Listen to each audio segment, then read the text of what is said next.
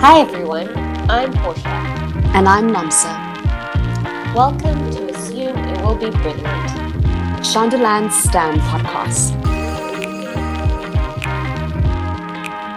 Hi Portia. Hey, how's it going?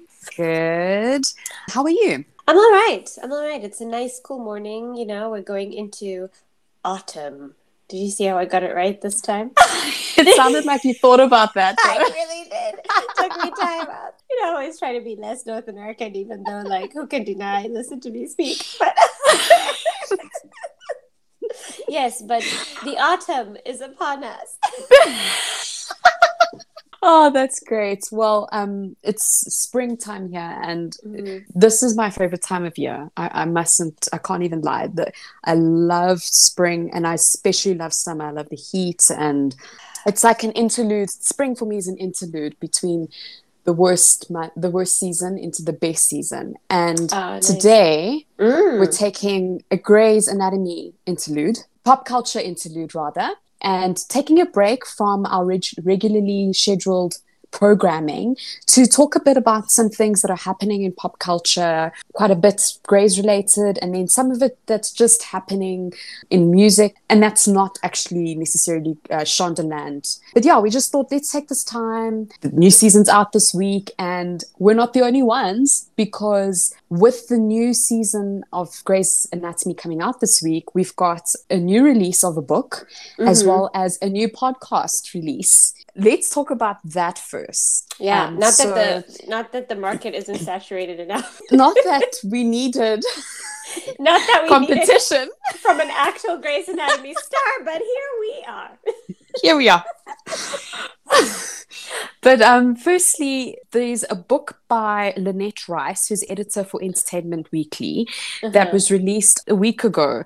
Yeah. Just to put a disclaimer, we're recording this on the 29th of September, a couple of days before it's actually going to get released, just so we know. But yeah, so she released this book called How to Save a Life The Inside Story of Grey's Anatomy. And it's got a lot of excerpts from interviews and discussions that she's had behind the scenes with cast and crew and writers, and also with Shonda Rhimes herself. So it's Yeah. a behind the scenes look at what's happened over the years in Grey's Anatomy, Mhm. from exits to storylines. Um, Right, because it appears Lynette covered the show over the years a few times. So it's not all these interviews were specifically for this book. She's also pulling from previous times. Yeah. Exactly, and she's compiled it into this quite salacious um, book. I don't think the Mm. intention is to be salacious, but I guess the way a lot of these um, websites have covered it is in quite a clickbaity, salacious way. Right, which is par for the course for these kinds of websites. I mean, for the most part,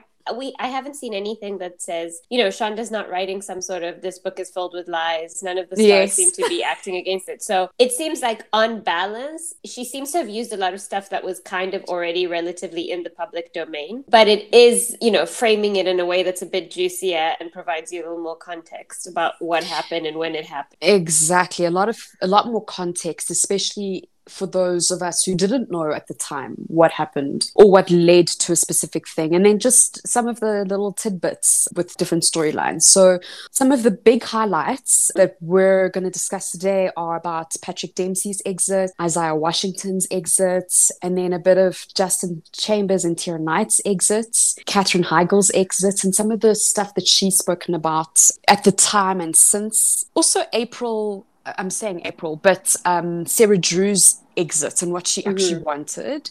And then got a Ellen Pompeo where she taught there's an interview that she did with the leading ladies of TGIT and Shonda Rhimes. And then there's one other part where there's some insinuation that she may have led to somebody leaving. Right. So just at the very top, Patrick Dempsey's exit. From what the articles are saying. Disclaimer, we haven't read the book yet, but we're going to read the book. Yeah. But just from what the articles are saying, he seems like he was a bit of a baby. Yeah, yeah, yeah. It seems as though he really wanted out and didn't know how to ask for what he needs. yeah, he didn't know how to he didn't know how to vocalize. Oh, I mean, look, there's contract negotiations. There's a lot of things. You can't wake up one morning and be like, bye. Yeah. And so if you get super frustrated, I believe one of the quotes I actually read in Us Week- Weekly article. I think they said Ellen said this, but because apparently Ellen was quite frustrated that he would be complaining, I'm here too late. This is taking too long. And she would have to say, can you just look around and see that there's people who've been here since 6.30 a.m. And she said, yes. he's, a, he's like a child. yes.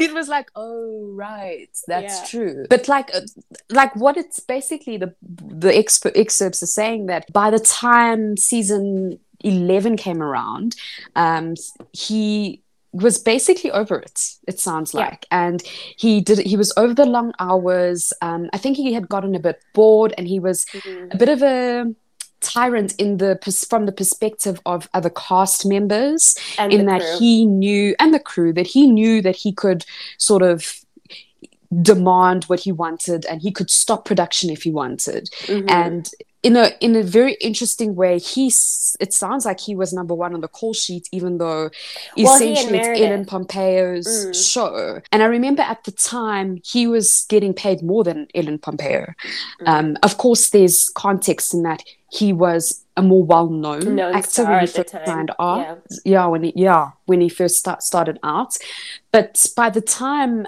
it was season 10 11 Mer- it's meredith's show Yeah, and then apparently it culminated in, you know, Shonda basically saying to ABC, he goes or I go, because it got that bad. So we did not know all that in detail. I mean, what he had said was at some stages he should have left when Cristina left. Like he he thought about it in retrospect and like he just should have left then. And Mm. what what happened is that um, the network just showed him a lot of money, gave him Yeah. a big check, and he's like, okay, fine, I'll stay. But he wasn't in it anymore. And he Look, also a could part have. of me- The story had aligned so well because he went to DC, Cristina left. Yeah, But I think also yeah. losing two big, two main events like that would have been a lot for even us to handle. yeah, I know it would. But anyhow, yeah. I think it did happen at the right time, and I'm I'm glad it took another season. Yeah. Like you say, I don't know if we would have been able to handle it. And a part of me, a part of me gets it. They clearly we're working very, very long hours, and it's actually something that Katherine Heigl spoke about at the time. That the hours are just insane, 14 hour days, and it's going on for months. Mhm. Um, one of he, Patrick's complaints was that you, you just don't own your schedule. You don't own your, your life Mhm. for the time that you're in production. And it's something Katherine Heigl had said years before that she was quite villainized for. Absolutely. Um, which I mean, it goes to show like women and men still Yeah. at that time, you know, just haven't been treated equally in by the media because it didn't really come out at the time No. that Patrick was this. It didn't come out the way it came for Katherine Heigl. She got this real sort of villainization.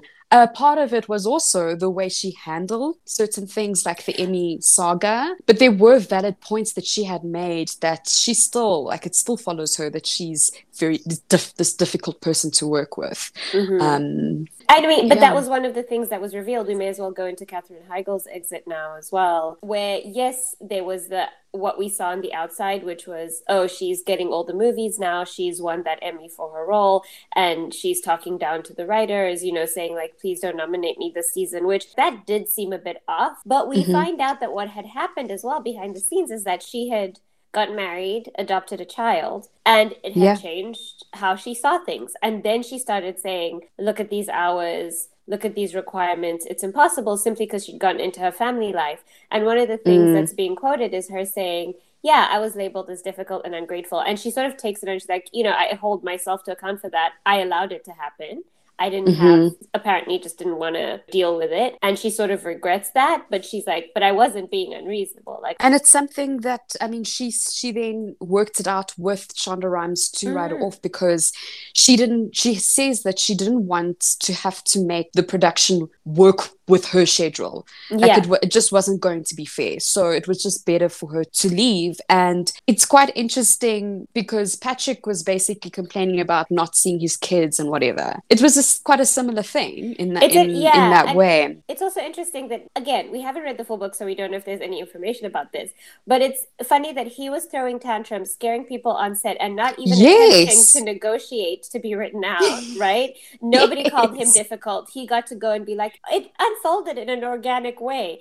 Meanwhile, Yeah. Katherine is like, "Look, my priorities have changed. How can I help you help us?" You know, Yeah. the one who's labeled difficult and wild. You know, Yeah. Look, she and like we say, she has since said she wouldn't change things Mhm. except that she would be more graceful, choose her words better. And I and I Mm. do agree she should have done that. And you know, when we talk about all these hours, there's currently that possible strike that's you know come up in Hollywood. A lot of people behind the scenes who work these these very long hours. And she's been one of the people, um, Kerry Washington as well, who's in support of a lot of the Uh, production the, yeah, staff. the production union that's protesting. Yeah, Yeah, to say like a lot of not just the hours, but the treatment isn't quite fair. So hmm I, I like. I, I'm glad she's now, you know, she's using her platform to actually advocate. Justin T- Chambers had similar, but not quite the same in that he just got tired. He was just like, Mhm.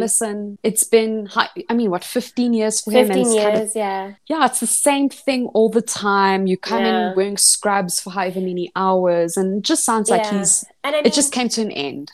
Justin and TR seem to be the two OGs who simply were like, I think I'm done and would like to leave now and got their requests met. It seems that way. It does they they seem to be the easiest ones because Isaiah Washington's exit, to me, the surprise reveal from that was I always assumed he said the thing at the Emmys and he was immediately fired Mm, for mm. his misbehavior. Of course, that was the precipitating reason, but we find out he was actually complying and doing his very best. The whole cast had to do sensitivity training. I mean, look, and no excuses. Like, he shouldn't have said what he said, right? Mm. He should never have used a slur, particularly when it wasn't even. Okay, well, let me take that back. He shouldn't have said what he said, but we find out that he didn't say it to TR. He was in a fight with Patrick Dempsey, which Mhm. again to me is so demonstrative of how whatever the dominant culture is, like the marginalized people are the ones who always lose out, you know?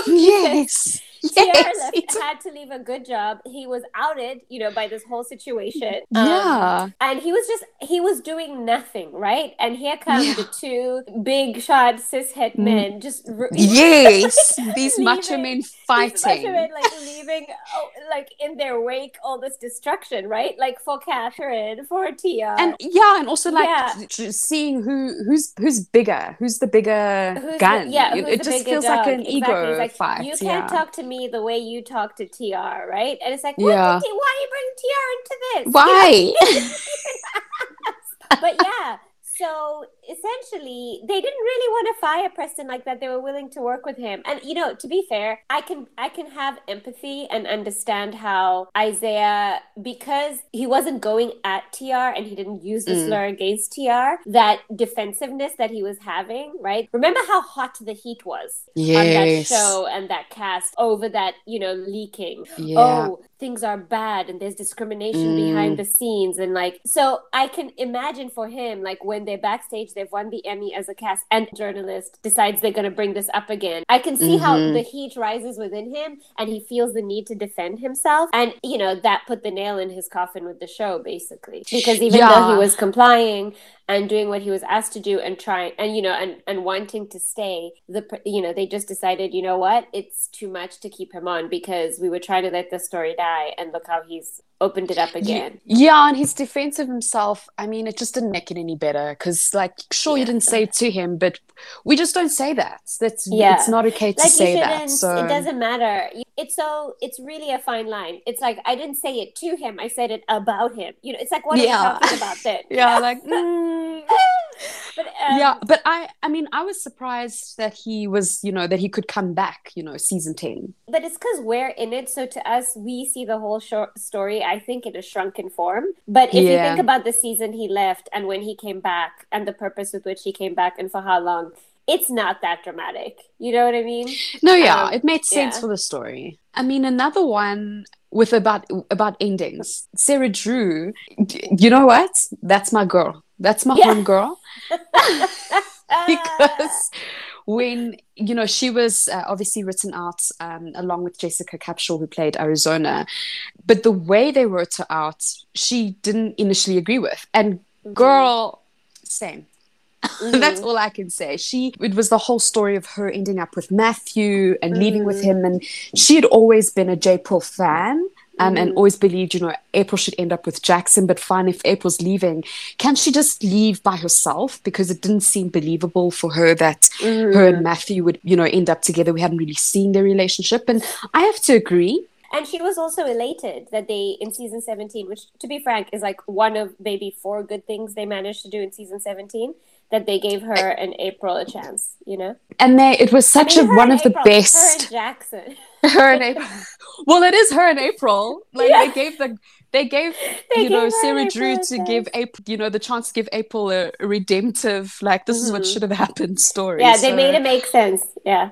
they made it make sense. So um there was that. Mhm. But one of the other interesting parts again, this one I I didn't quite understand was how um the actress Jerrika who plays Stephanie left Yes. Mm. which They was quite dirty. abrupt at the time. She claims she left on a, of her own accord, and I'm sure that is true.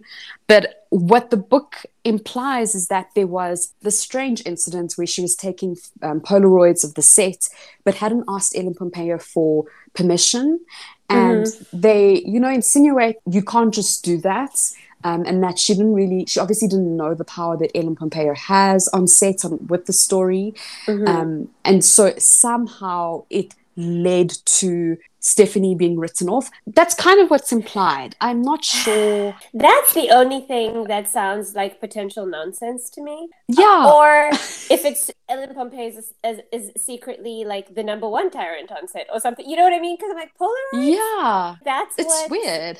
It's it's odd, but maybe we don't know. I don't know how a set works. Maybe when number one on the call sheet has tension, it's not worth it to try and make it work. Especially when the Yeah. new character who's causing the tension is very low on the call sheet and is a little bit. You know what I'm saying? Yeah. I, th- Mhm. I think there's still some holes in the story. And maybe when we read the book, we'll figure it out. But Mhm. the way it's currently reported, ah, I'm not sure. I'm not sure, hey? But another Ellen Pompeo story is that there was an interview that Mm. the the leading ladies of TGIT, being Ellen Pompeo, Viola Davis, and Kerry Washington, did with Shonda Rhimes a couple of years.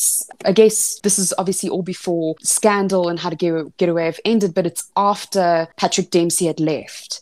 Mm. And in the interview, there was um, a discussion or an, a question asked to Shonda Rhimes about an article that had been written, really alluding to Viola Davis being the lead of How to Get Away with Murder, but not being your conventional beauty because she's darker skinned. There was backlash to that article, and they asked her, like Shonda Rhimes, like, what is your view, perspective on on that? Is there any real, you know, benefits or good thing that came out of at least the, the backlash um, from that article? And Shonda's busy answering the question when Ellen Pompeo interrupts her and says, if there's any good thing that come can come out of ignorance, I'll take it. And and it says that um, Viola Davis sort of sighed. it said causing Viola Davis to sigh. And I said, I read that sentence and I just thought, dear Lord, if there's something I never do in my life, you know, please, you know, may I never find myself in the position in which I cause Viola Davis to sigh. to sigh. you can imagine. Oh, and and then she asked Ellen, like, "Do you really think that?" Um, Mm. And I think it was like one of those ground swallow me now moments for her because she starts tearing up, and I think she immediately realized that wait, this firstly wasn't my question to answer, and I it's easy. It's, one of those things that cool. It's easy for me to say as a white woman. I think was Mm. probably the realization, um, Yeah. and she left, you know. To not cry in front of you know everybody, T- she left the the interview and then came back shortly after after she'd composed herself, which I Mhm. think was the right thing to do um, at that moment. Like, don't don't make this now about you, this moment. And Viola Davis was able to know, you know, answer the question, like finish the, the question and uh, the answer to the question. And I, I'm just glad that Ellen had the self awareness to Mhm. take this moment. You made a boo boo. yeah, we, we were saying, like, well, she said the wrong thing, but she did the right thing. yeah, when you know better, Which do better. And she knew Yeah. immediately. Yeah, she's like, you know what? I need to exit stage left. I need a gal. I'll be back. Um, yeah. But yeah, those are some of the hot things that um, came out of the book that we wanted to look at. Also, coming just before the start of Grey's Anatomy is this new podcast by Ellen Pompeo called Tell Me. It actually came out today, the 29th. Three of the first three episodes. Mhm. I listened to the one she did with Patrick Dempsey. So she recorded an interview with him. And the whole point of the podcast, she says, is to basically use her pat- platform to highlight really good causes and to just bring a spotlight to, to really good things that are happening Mhm. and to unite unite us. So there's quite a few interesting things that she talks that well that they talk about in the interview. One of them is uh, the musical episode. So currently Patrick Dem- Oh. Dempsey is recording the sequel to Enchanted. You know Oh, that no movie with way. Amy Adams? yes, yeah. Yes, yes, yeah. It's going to be a musical. So he's singing and dancing on you know in the in the film Mhm. um directed by Adam Shankman who I actually absolutely love yeah, great um, musical director. and they talk about the musical ep- episode where everyone had to sing and they look back Mm. on it and they didn't love it Portia you know Yeah. how we look back and loved it Again, wait, the reason we loved it was wow, this is acting. You know, not because this is acting I did not. Th- it was. I could certainly tell that Patrick and Ellen did not want to be singing. definitely i mean she talks about how look she didn't want to chicken out but she Yeah. knows she's not a good singer so she sang a little bit but he definitely chickened out and was like nope not me no siree and look it doesn't sound like they hated it but it is for them a bit of like a ridiculous part of Yeah. the show which Yeah. i mean fine Yeah, I mean, Um, to be fair, that's how we all felt at the time. Yeah we did. We did. The only thing is patrick watched it again and he's like Uh-huh. nope nope nope.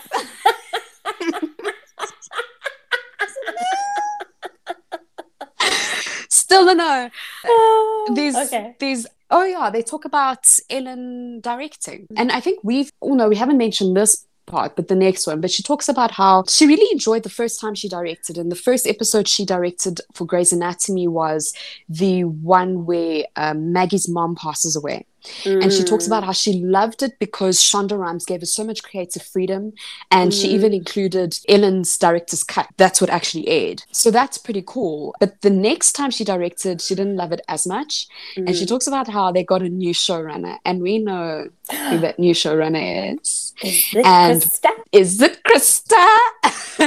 and you know, with the new showrunner, there wasn't as much creative freedom, and it just felt like TV. You know, there's a formula for the for TV, and there's a formula for how the show works. So she didn't Yeah, quite have as much freedom, which I found well, I, I found quite quite interesting. that is interesting. I mean, I Yeah. guess nothing's wrong because Krista still is the showrunner, so it's it's not Yeah. like Ellen is telling on anything. I think it was more of a conversation of how television directing happens, and she, to- you know, when it's on a Yeah. network program, Yeah. and she's she compared it to if it was on a streaming service where there's a lot more creative freedom, and it's just understanding the difference, not Mhm. so much about Krista. Krista, I guess, sticks with the formula of what the TV and then television and network really require, and and that's I guess it's fine. It is what it is. They also talk about when Denzel directed the episode. Remember the one you Mhm. you loved? You spoke about very first episode was your favorite guest appearance, so to speak, was Yeah. Denzel directing. She says she loved it, but there was this disagreement that her and Denzel had. Um, oh, really? yeah, th- they got into it a bit about he was obviously directing, but then she took a moment of like creative direction for one of the co-stars at the time Mm. and he like said to her hey don't do that like, i'm i'm the director on this. And she said what do you mean? Like this is my show. Um, Yeah. you just came here yesterday like sort of thing. Um but they you know sorted it out. But i just thought it was like quite an interesting um tidbit but you know it was a great discussion to hear from them. Mm.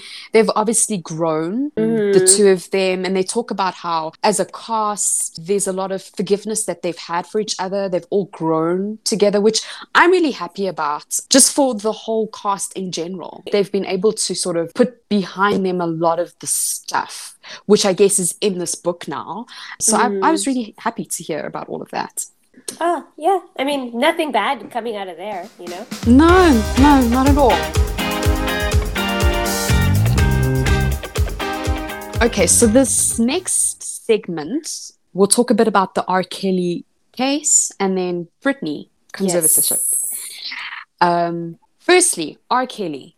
It's come out. He's been convicted in New York State mm-hmm. on multiple crimes, uh, racketeering. And there's still pending cases, right? So yeah, he's to, going to, to other jail, states. jail, jail. That's the thing because uh, you know the worry was there'll be one case they'll find a way to finagle their way out of yeah. because a lot of these things had statute of limitations issues. But even if he still has to face a bunch he's going to have people, to face pretty much like Harvey Weinstein, who's got the one case in I think New York and another case in California, and mm.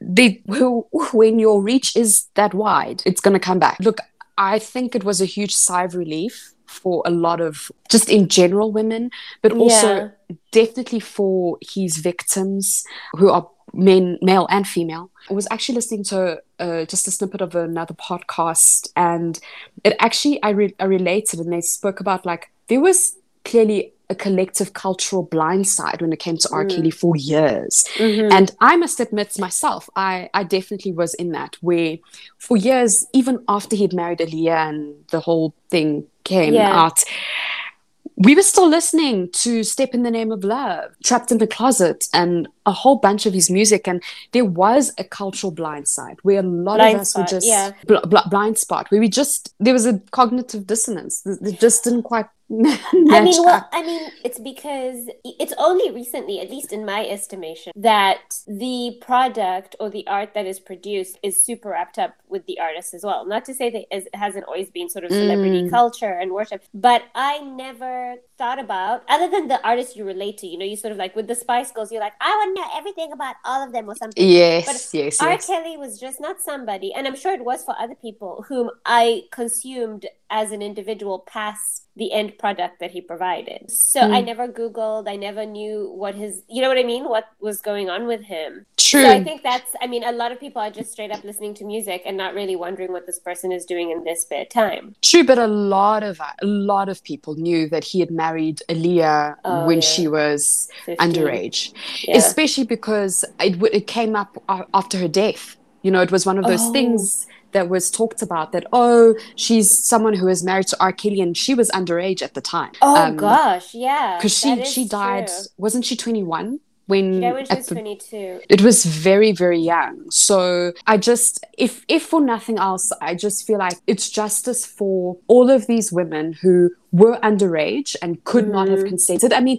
may have said yes but really because of age could not have consented and and i'm just i'm really glad for them it's it's validation and vindication on one level and on yeah. the other level of course there's no there's not there's no time that would yeah make it there's right. Nothing, you know, no, there's and there's nothing. There's no because that's the thing. It's validation on one on a level, but it is almost it's one of those things that's deeply anticlimactic i yeah. imagine if you are an actual victim of this person and here's yeah. the thing too is here we are and what we're talking about is this sort of moment that is in the zeitgeist where we found out about him and now he's been convicted and we mustn't forget that it was black women's activism yeah. it was those fighting on behalf of these victims primarily the demographic the victimized group of this land right yes. are the ones who got us to this point. and this point is a victory of a kind, but it's not what's going to happen. And it already happened, which is quite infuriating, is that the state that has convicted the lawyers that were part of this, it's kind of, they're going to use this as propaganda to prop themselves up. The justice system doesn't work well at all, particularly yeah. when it comes to crimes against women. Violence against women yes. is not appropriately addressed by state institutions of so-called justice. We yeah. just know this. So this is the other let's not lose sight of the fact that this is just it's not a real victory. you know what no, I mean? Absolutely. It's not, absolutely. Um, and let's also not erase the people who actually did the work to get it there. And just absolutely. be wary because for instance, BBC, the post on their Instagram that announced his conviction, one of the slides in it is Gloria Allred, you know, the women's rights uh, lawyer. Yes. And they quote her in large letters saying of all the predators that I've pursued, Mr. Kelly is the worst, a dangerous sexual predator. And the racial undertones of that, to me, are very stark. Because he's not the worst. He, well, he's, no, equal to exactly, Jeffrey Epstein. He's equal to Harvey Weinstein. Do not compare abusers. The yeah. issue is the abuse, and the people who should be centered are the victims. You know what I'm saying? Absolutely. And also, Gloria, were you not involved in a case with the Catholic Church? No, again, uh, I'm not making actual comparisons, but seriously, do you know what I'm saying? There is no worst. There is no worst. they, they're no, all the worst. They're all the worst. It's the same thing you say, you know, on the other side of it, like abuse is terrible, oppression is terrible. Like this thing is terrible.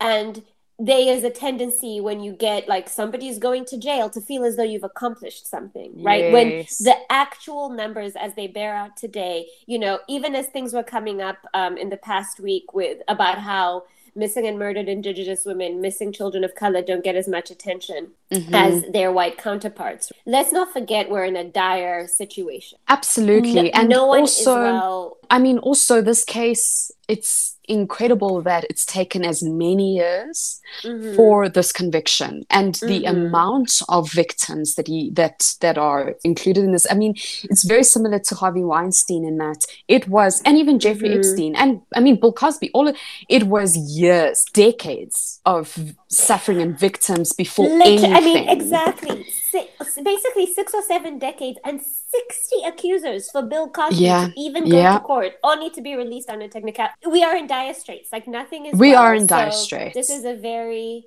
what is the word? It's a small. There's a, there's a perfect a small... word. A pyrrhic. Yes, a pyrrhic victory. You know, it's yeah, like yeah. It's like a match. You know when you light a match yeah, and the fire yeah. is on and then it's dead in two seconds. That is like the image. yeah yeah yeah, about the entirety of like the issue we're trying to resolve which is like spe- specifically sexual violence against women so Mm. Yeah. I mean, one of the things I do want to highlight and say it's great is that mm. one of the things that led to this can, you know, this highlighting of the case is the documentary Surviving R, um, R. Kelly and what the media has been able to do for that case and what they're currently doing with the Britney Spears conservatorship mm-hmm. is incredible because it has rallied a lot of people around victims of abuse, um, which, you know, the Britney, the Britney Spears one is I don't even I don't even know where to start. Oh, well, now it, there's so beyond, many of them. So there was so the, many. There was Framing Britney Spears, which came out uh, last year, right? Mm-hmm. Which sort of was this sort of uh, last year at the beginning of the year, which sort of lit the match. The Free Britney movement was already in full swing, right, on the internet. Yes. For those who are really connected to this, and they're like, something weird's going on with this conservatorship. Why is it going on for so long? Now there's a sequel to that from the New York Times called Controlling Britney, which came out this mm-hmm. week, and also just yesterday, Britney versus Spears on Netflix. Also, two days ago, you know, there's supposed to be a hearing, I believe, yesterday or today, in which the judge is expected to make another ruling on whether yeah. the conservatorship can continue. And apparently, mm-hmm. her father already filed for dissolution of the conservatorship. So how yeah. the hearing is going to go, what's going to happen is going to be interesting. I, I have no idea at this moment that we're recording, but I will agree with yeah. you and say, it again, it shouldn't take this much because what is revealed in the, you know, same with the, the R. Kelly documentary. I agree with you in terms of, yes, finally we're centering the victims and hearing their stories, but it is still mm-hmm. infuriating that it takes that much to yeah. get, to get the so-called justice wheels, which apparently have now worked, um, yeah. rolling and but it's revealed that she has been trying for years. For four years. to get since it basically right. And you heard that as well in her testimony that really set everything aflame. Yeah. Saying nobody heard me. I've been trying to talk and nobody's listening. Exactly. And firstly watching framing britney i don't know that i had the perspective that i got specifically in controlling britney in that mm-hmm. i mean the first one was more the way the media portrays britney or had portrayed britney over the years and how it led to to what we could see now in yeah. the and then but what controlling Britney did was then highlight specifically what was happening in the conservatorship over the, the years. Mm-hmm. And and then of course the Britney versus Spears talks a lot about her trying to get out. Mm-hmm. I just cannot believe that she was ever in a conservatorship to begin with mm-hmm. because these are really arrangements that are made for mostly elderly people mm-hmm. who cannot cannot function. They cannot order their affairs. They cannot work. They and it's cannot supposed to feed themselves. Basic um, needs cannot be met by the individual. So like Exactly. yes, shelter, health, food, it's easy. and basically this it was just slavery she was working for Mm. these people and she was paying them. And just how broken the system had been where her court appointed attorney wasn't you know advocating for her. The the judge on the case didn't seem to at all be trying to hear her. I mean there's one comment where she makes where britney had asked for uh, testing for her father who's an alcoholic by the way and also Mhm. had gone bankrupt by the way on his Mm-hmm. own um, and she says she, he should be having sporadic Like I'm um, getting yeah tested alcohol test alcohol well, yeah. testing and the judge is like who is she to ask for that and i'm thinking he's the employer Yeah. she's well, but here's the thing. To me, the most nefarious um, arrangement in the whole thing was that they were uh, claiming she's bored. She has borderline dementia, and that she's not in a position to hire counsel. That blew my mind. I was like, oh, so you've really trapped her in this because she's not allowed to get somebody to advocate for her that Yes. she chooses because you say she's not of sound mind enough to make that choice for herself. yes And but so she's of sound mind enough to egregious. to d- yeah there was that lawyer in the documentary who said you know i've represented dozens of conservatees and i can tell you right now not a single one of them has had a job never mind exactly. headlining a vegas tour a a vegas show for four years. Straight you know? I was so happy and doing her own choreography. Exactly. she's writing her own songs she's, She's- producing her own albums. And it's, it's just- wow. it, it's really nice to see to hear her i mean here i am i've really never been any kind of britney spears stan i think a lot of people are like I Same. didn't know that much. I thought she was just a pop singer, but now um, she's a little bit of a. I really support Britney. Do you know what I'm saying? Same, Especially same. hearing her in her testimony, you just sort of really stand up for herself. Finally, Yes. you know, and she Yeah. Famous very, very young. And if from everything that I see, her, her father being sort of a tyrannical alcoholic, you know, I'm sure he has his own story about the, the abuse, whatever that he might have gone through, the trauma he might have experienced Mhm. which can't excuse the behavior and what they've been subjected to as a family. People, a lot of people are saying, like, you know, there's a lawyer in the documentary who says she had a number of ways that she could have reached out, and Mhm. and you know, she's not exactly trapped. You know, this is not a what did he call it? Like a, a Russian gulag or something. You know, yeah sort of give you- fascist yeah, this is not a fascist, blah, blah, blah. And it's like, girl, what are you even talking about right now? This is an unnecessary. And it also shows you, again, it is a man speaking, right? Like, we know enough about what happens to victims of abuse, right? We Yeah. know about how battered women respond to their abusers. We know that it is not just, we, we- you know, we know that victims of assault don't come forward the first day, right? It Yeah. is ve- highly impactful and it causes damage to your psyche. So to get to a place where you can finally say what is being done to me is wrong, and not only that, I no longer accept it, Yes. requires a lot, a lot of courage, a lot of strength, right? And then to get to the point where she's saying it like that, right? She's admitting it. She's able to say, look at my rehearsals, look at what I was doing. I was not good. I was great. I was great. You know, and she's yeah. you know she's seeing her own greatness in it and she's saying this is absolutely ridiculous i want what i deserve which is my freedom and and i yeah, know that for her from the place she was at remember she was being threatened by taking away her children which every single time. just it's a level of awful that i can't even begin to imagine so and to- manipulation, yeah. Exactly. So to see that she's come from a place of where she's almost totally victimized, they've taken complete control of her life to this moment where e- she's still in it, right? But she's brought herself to be able to say, no, open it up. Tell everybody, I don't want this. Enough is secret. enough. This is Yeah. how these people are, and I am done. I'm, I'm just like, get, be free, be free, Britney. Get, get free. her free. Same. And I Yeah. just have to say, I agree 100% with her. All of them should be jailed. They should be imprisoned and they need to pay her money back. Every Um, last one. There was a line at the end, uh, the lawyer's statement, because apparently, can you imagine? Jamie Spears' team had the gall to ask They for still- legal fees. You know, and her still lawyer, saying. they still saying, "Give us money, pay for what we're doing." And her lawyer said, "The old days are gone, buddy." Britney will not be extorted, not on my watch. So I'm like, yes to this man. Get a job. yeah, get a job. So you know that's uh, Yeah. some bright news, and um, It is some bright news. Um, Yeah. And yeah, let's fingers crossed for whatever the outcome of the hearing is. It maybe it will be out by the time this comes out. So yeah. Yeah, Um, and just other bright news, we've got the Fugees reuniting for the first time for Yes. since like forever, um, to celebrate 20 years of um, since the score. I, one of the best hip hop albums I think ever recorded. I oh, I'm so Mm. excited. I mean, I obviously, I'm not going to be watching the tour because I mean, You South in Africa, they're not they're not coming. They're not coming here. What you know what I'll do? Yeah. I'll call you from the show and I'll be like, ooh la Ooh, la la la. la la. I knew you were gonna I already told you. that is i'm very excited. And then just like some other just stuff that's happening. I don't know. Bennifer bennifer's back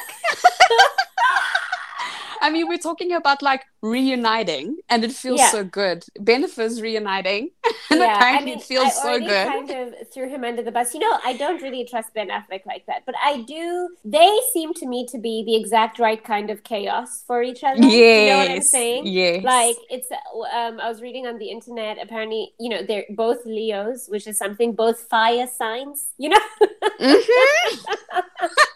I don't want any of that, but it seems correct. You know, I think so. I think look, they've grown.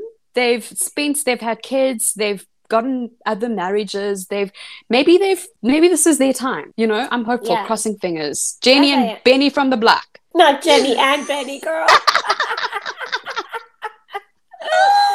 well, that's great news. Yeah. Do you have Um, any other miscellaneous delight? I mean, I don't know how I no not delight. Let me Oh, let me say this is neutral. Angelina Jolie and The Weeknd possibly dating. and who? the Weeknd. The Weeknd. Oh, The no, Weeknd. This woman, she she has some kind of deep affiliation with Ethiopia, I guess. You know. Maybe. Yeah, Maybe. she likes the Habesha people. Like, let her live, I guess. I mean, I guess. I also kind of feel as though Angelina is quite ethereal. I'm not sure she's one of us. She's Yeah. always seemed like to exist on a different plane. So I guess more power to True. them. I don't know. We'll More to power how- to them. We'll have to see how it publicly unfolds. Yeah, and then in my sad news, Miguel, my you know my love Miguel, Yeah, you do and his wife Nazanin, I think, Yeah. um, they've split, and I I'm devastated for them. Look, who knows what it, it's about, but you know when you've been together for so long, it's it's similar to the Robin Thicke thing where they were dating forever and then got married and then divorced. You know, it's it's ugh, it's I a mean, hard one. I'm looking at Miguel's only 35 years old, and if he's been with Nazanin for 17 years, that means it's from when they were teens. Teenagers, And yeah. a lot of life happens in like this makes perfect sense to me. It's sad, but also not sad. I honestly, we haven't, you know, celebrities will always say everything's fine. So maybe something uh, terrible happened that ruptured their union, but at the same time, they could have just grown. You need to go on different journeys at some point. I can't imagine that you're the same person at 17 as at 35. And sometimes it works out you grow together perfectly but this is this is perfectly natural as well to sort of be like i think we gotta go you know Yeah. be ourselves for a bit we've been together for a very long time I guess. Look, I, I mean, wish I them know. both Yeah. the best of luck. I, I like them both, so Mm. good luck. And I think the that's it. You know, that's we've we've gone through a lot of pop culture stuff.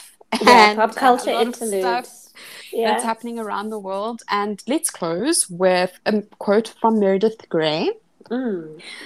Some days the whole world seems upside down, and then somehow, and probably when you least expect it, the world gets it right again. beautiful Thanks, Portia. Thank you nomsa we'll see you uh, all next week we'll be talking about friendship and maybe Yeah. just dabble a little bit into what it appears the new season of Grey's is trying to give us Yeah, yeah. We'll see you next week. bye Bye. If you listen to the show and you like it and you love it and you want to support it and help other people find us, please leave us a rating and a review on Apple Podcasts. Even if you listen on Spotify or anywhere else, please hop over to Apple Podcasts and leave us a rating and a review. Thank you. Thanks for listening. You can follow us on Instagram at Assume It Will Be Brilliant Pod. And if you have any questions, queries, or comments, please email us at assumeitwillbebrilliant at gmail.com. And remember, step out into the unknown, assuming it will be brilliant.